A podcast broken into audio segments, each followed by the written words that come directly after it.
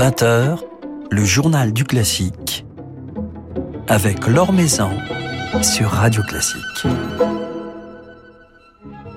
Bonsoir à tous. Coup d'envoi demain de la nouvelle saison lyrique parisienne. C'est Gustavo Dudamel qui sera dans la fosse de Bastille pour diriger une partition particulièrement chère à son cœur, dont il sait si bien souligner la palette orchestrale. C'est Tosca de Puccini, avec entre autres sur scène le grand baryton Brinterfell dans le rôle du terrible Scarpia.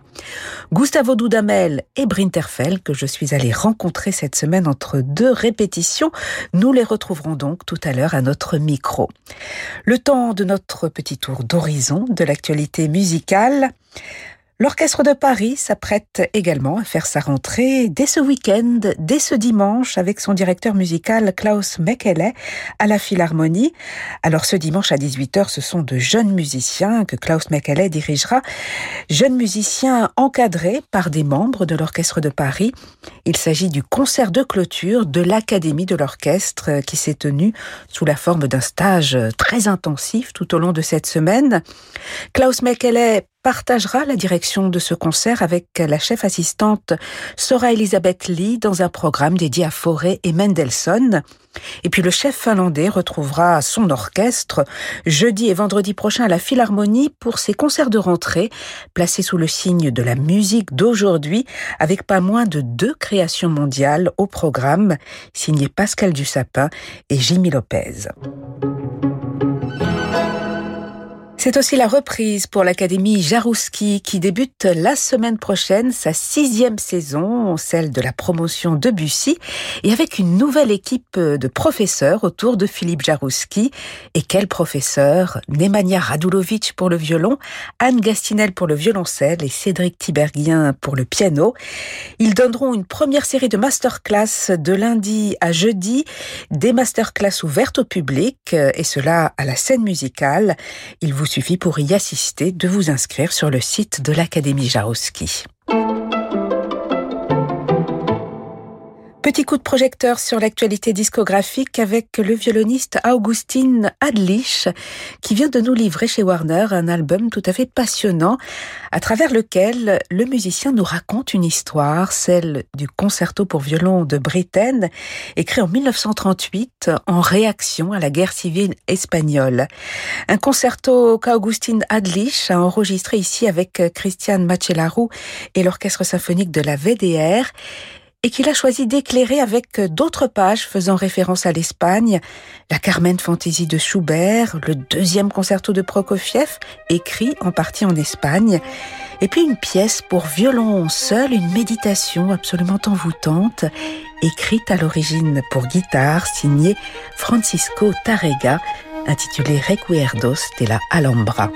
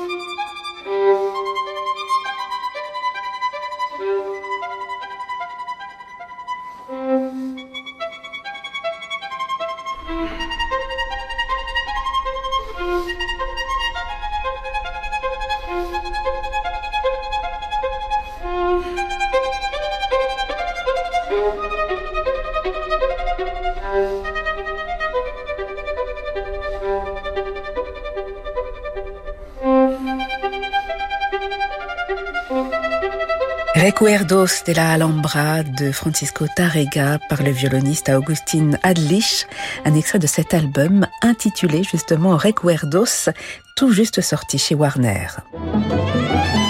L'Or Maison sur Radio Classique.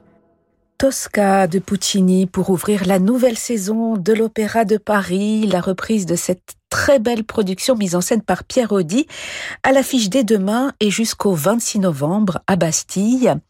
Dans la fosse, Gustavo Dudamel, qui entame ainsi sa deuxième saison en tant que directeur musical de l'Opéra de Paris. Alors dans quel état d'esprit? C'est la première question que je lui ai posée lorsque je suis allé le rencontrer à la pause de sa répétition.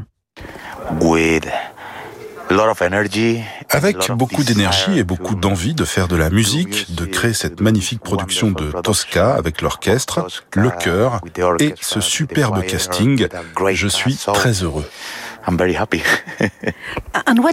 Et qu'avez-vous appris de votre première saison dans cette maison?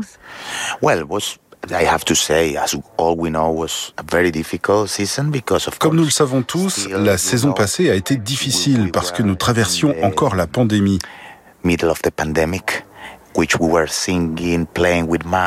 Nous devions jouer et chanter avec des masques, nous avions des limitations. Aujourd'hui, nous ouvrons notre salle au public sans aucune contrainte. Et dans un sens, c'est un moment unique parce que pour la première fois, je peux enfin voir des visages sans masque. C'est une bonne chose que nous puissions revenir à des conditions de représentation idéales. Nous pourrons mieux faire notre travail. Pourquoi avez-vous choisi Gustavo Dudamel de commencer cette saison avec Tosca? Que représente cet opéra pour vous?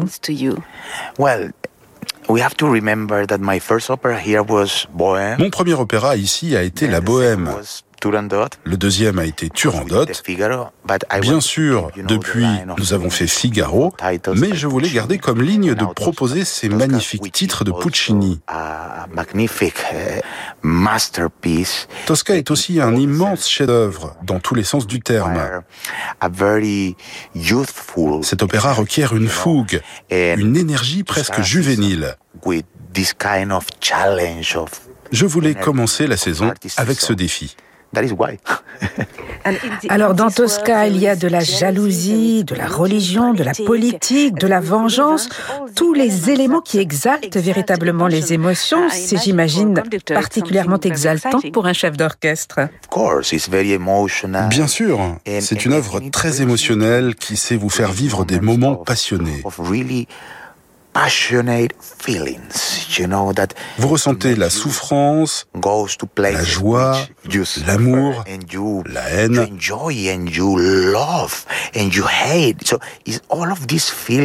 Toute cette palette de sentiments très forts que l'œuvre a su créer.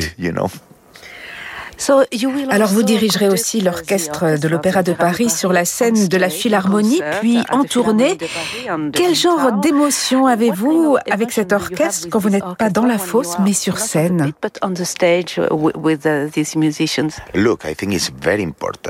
Nous avons un orchestre extraordinaire. Il est extraordinaire dans la fosse, mais il l'est tout autant sur scène. Il est très important pour l'orchestre de se produire sur scène pour créer ce sentiment d'être vu. Pas uniquement écouter et montrer tout son savoir-faire. Nous avons choisi une œuvre complexe, la neuvième de Malheur. Nous avons mis en place un bon processus de travail afin de digérer et internaliser beaucoup d'éléments techniques qui font partie intégrante de ce chef-d'œuvre. Cette neuvième symphonie de Malheur a fait partie de ma vie pendant les 15 dernières années. Je trouve que c'est une bonne idée de la jouer ici avec mon orchestre après l'avoir joué avec mon orchestre au Venezuela, mon orchestre à Los Angeles et mon orchestre à Göteborg. Voilà que je la joue aujourd'hui avec mon orchestre à Paris. Thank you very much, Gustavo Dudamel. It's a pleasure to, to see you again in Paris. I'm very happy to be here. Eh, à bientôt. Merci beaucoup.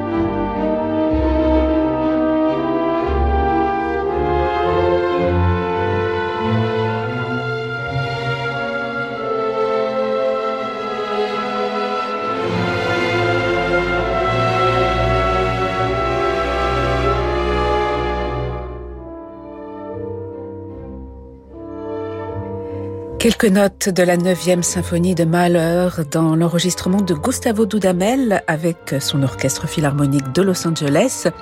Une symphonie qu'il dirigera à la tête de son orchestre de l'Opéra national de Paris le 16 septembre à la Philharmonie de Paris, puis en tournée au Lucio de Barcelone et au Victoria Hall de Genève. Mais pour l'heure, c'est donc la musique de Puccini qui est sur son pupitre, la partition de Tosca dans cette production à découvrir redécouvrir dès demain à Bastille avec sur scène dans le rôle de Scarpia, l'un des rôles emblématiques de cet opéra, le baryton Brinterfell. Alors cela faisait cinq ans qu'il n'était pas revenu à l'Opéra de Paris, une maison avec laquelle euh, il entretient une longue histoire, comme il me l'a raconté à l'issue de sa répétition avec Gustavo Dudamel.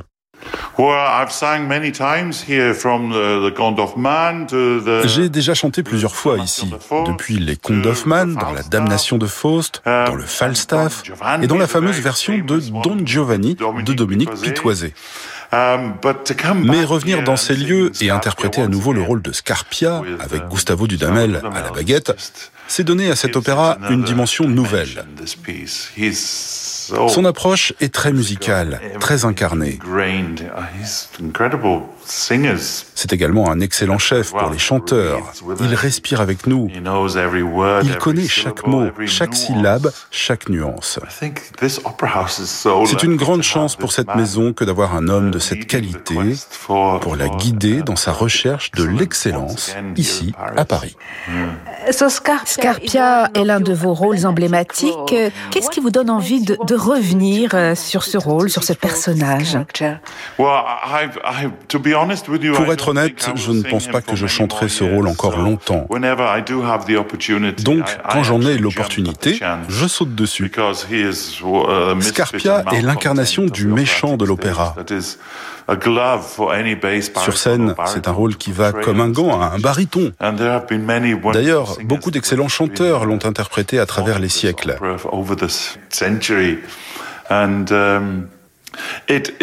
Répéter ce rôle est un processus passionnant. Par exemple, quand vous chantez le Te Deum pour la première fois, vous êtes face à cette juxtaposition entre la religion et le jeu de chat et de la souris entre Scarpia et la belle Floria Tosca.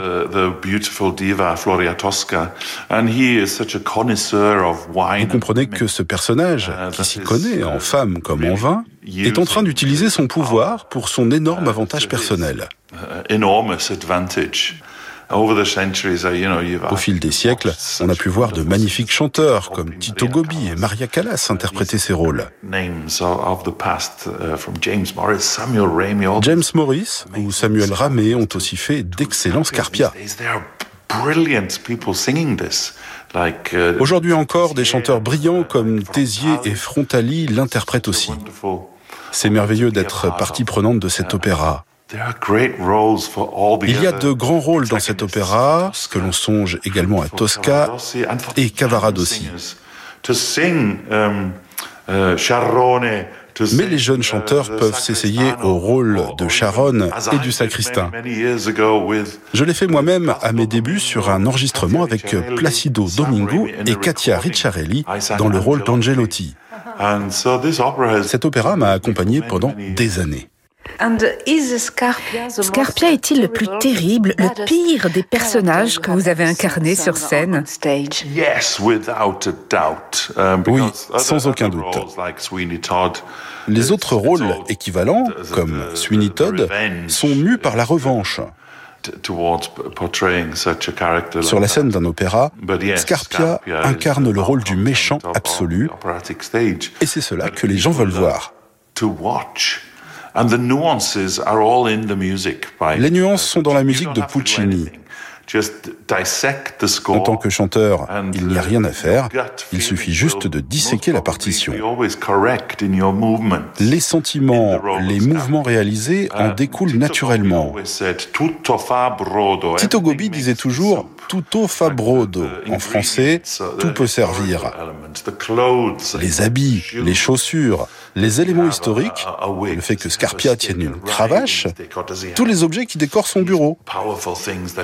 Cette somme d'ingrédients permet de prendre la mesure de l'incroyable pouvoir de ce personnage. C'est une palette d'indices qui peut prendre beaucoup de couleurs différentes.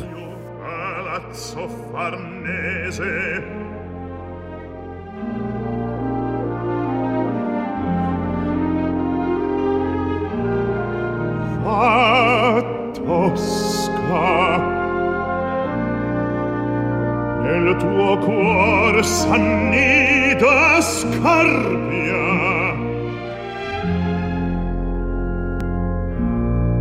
fatto tosca.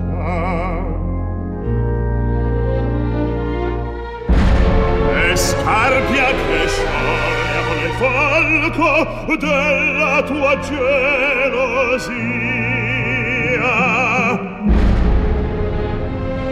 quando santa promessa nel tuo pronto sospetto.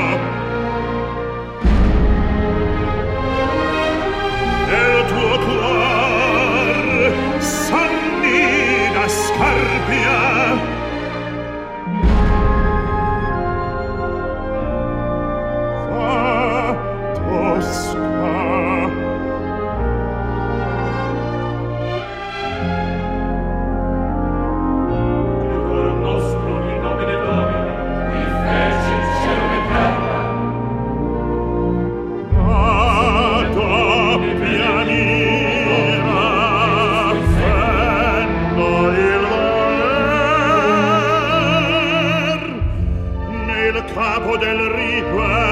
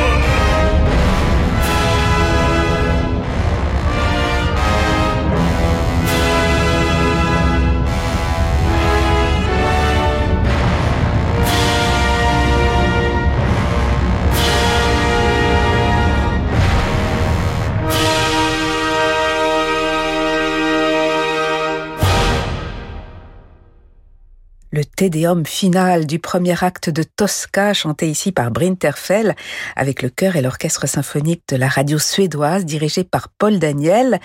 Brinterfell, qui reprend donc ces jours-ci le rôle de Scarpia à l'Opéra Bastille, dans cette fameuse production mise en scène par Pierre Audi, qu'il connaît bien pour y avoir déjà participé il y a six ans.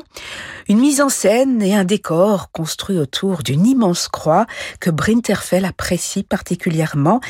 La scène du Tédéum est d'ailleurs l'une des plus impressionnantes, comme il me l'a raconté.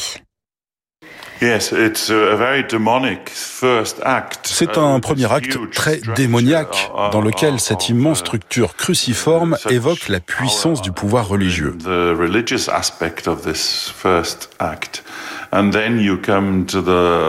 Ensuite, vous découvrez le bureau de Scarpia, qui vous donne tous les éléments dont vous avez besoin en tant que chanteur pour interpréter votre rôle.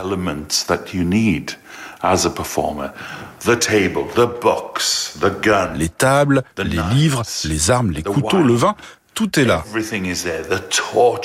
Même la chambre de torture. Sur scène, les protagonistes sont une machine bien huilée. Ils portent le drame. Par-dessus tout, nous autres chanteurs racontons l'histoire à travers ce que nous faisons sur scène.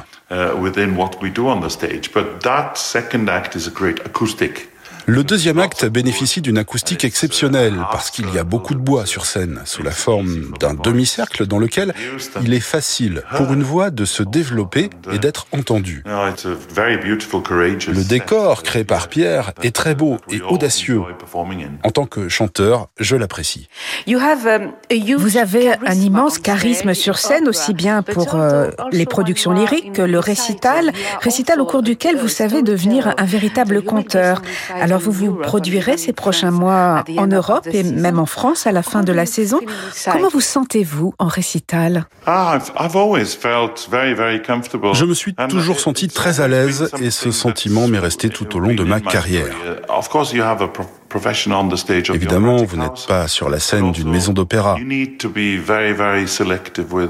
il est important d'être très sélectif avec les concerts et le choix des morceaux, parce qu'ils permettent à la voix de retravailler certaines techniques propres au récital.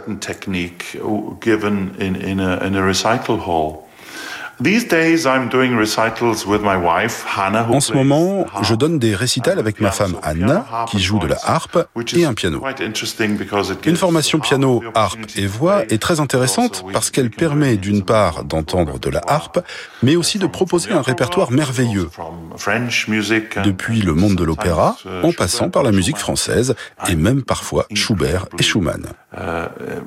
Uh, Je suis fasciné par la harpe. Le seul fait d'entendre quelqu'un s'exercer sur cet instrument offre un nouveau moment de grâce et nous montre toutes les possibilités d'un répertoire à explorer. Par la suite, j'éprouve le besoin de chanter Le voyage d'hiver de Schubert. Je ne l'ai jamais fait, j'en parle beaucoup, il faut que j'avance sur ce projet. Et y aura-t-il une touche galloise dans les récitals que vous donnerez cet automne? Il y a toujours une chanson galloise dans mes récitals. Parce que c'est comme cela que ma carrière a commencé sur les plateformes. Je chantais des poésies à la harpe.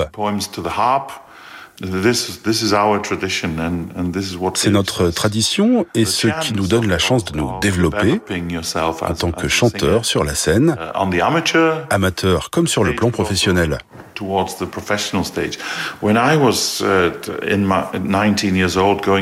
Quand j'avais 19 ans et que je suis allé à Londres pour la première fois passer une audition, je n'avais jamais mis les pieds dans une grande ville auparavant. Ces chansons étaient une sorte de Madeleine de Proust réconfortante dans laquelle je revoyais les montagnes et les lacs du nord du pays de Galles. Je suis très heureux d'avoir persévéré et d'être resté à Londres pendant cinq ans. Ces années ont été très importantes pour moi. Non seulement j'ai pu rencontrer des professeurs formidables et développer ma connaissance du répertoire de l'opéra, mais j'ai aussi pu assister à des concerts de chanteurs exceptionnels comme Dietrich Fischer-Dieskau, Hermann Prey, Brigitte Fassbender. Euh, Le premier opéra que j'ai vu à Covent Garden était un Othello avec euh, Domingo et Katia Ricciarelli. L'idée que je pourrais un jour chanter à leur côté a allumé en moi cette flamme pour l'opéra.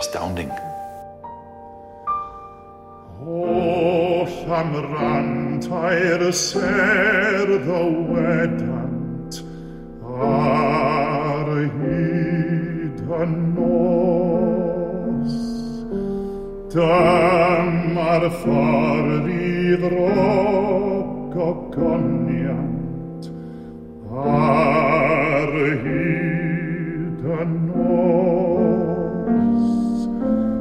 Golau ar y lliw tywallwch i arddangos gwir brydferthw. Tai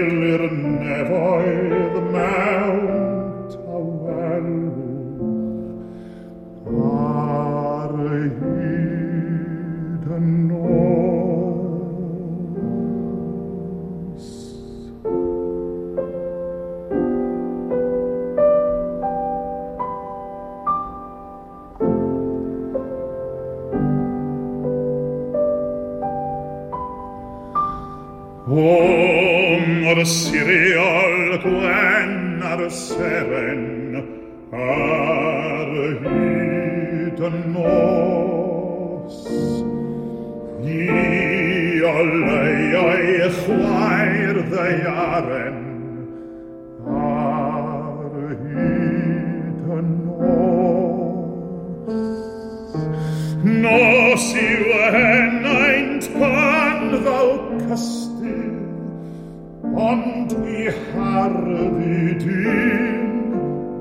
die hure di ein kolai kwan in kili Ar hidan.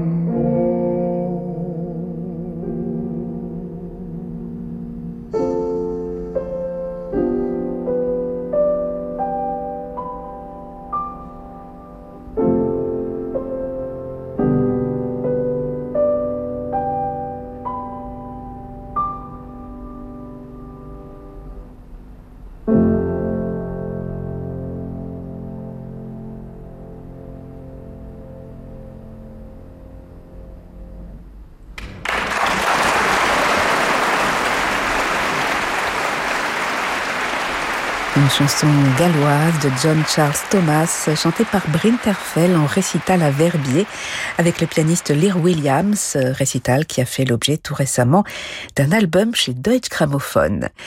Brinterfell, toujours aussi charismatique dans le rôle de Scarpia, comme vous pourrez l'apprécier dès demain à l'Opéra Bastille, sous la direction de Gustavo Dudamel, aux côtés de Sayoa Hernandez en Tosca et Joseph Caleja en Cavaradossi. Voilà, c'est la fin de ce journal du classique. Merci à Mathieu Roclago pour sa réalisation. Lundi, nous fêterons les 50 ans de l'Opéra national du Rhin avec son directeur Alain Perrault. D'ici là, je vous retrouverai avec plaisir samedi et dimanche matin dès 8h30. Mais tout de suite, vous avez rendez-vous avec Francis Drezel. Très belle soirée à l'écoute de Radio Classique.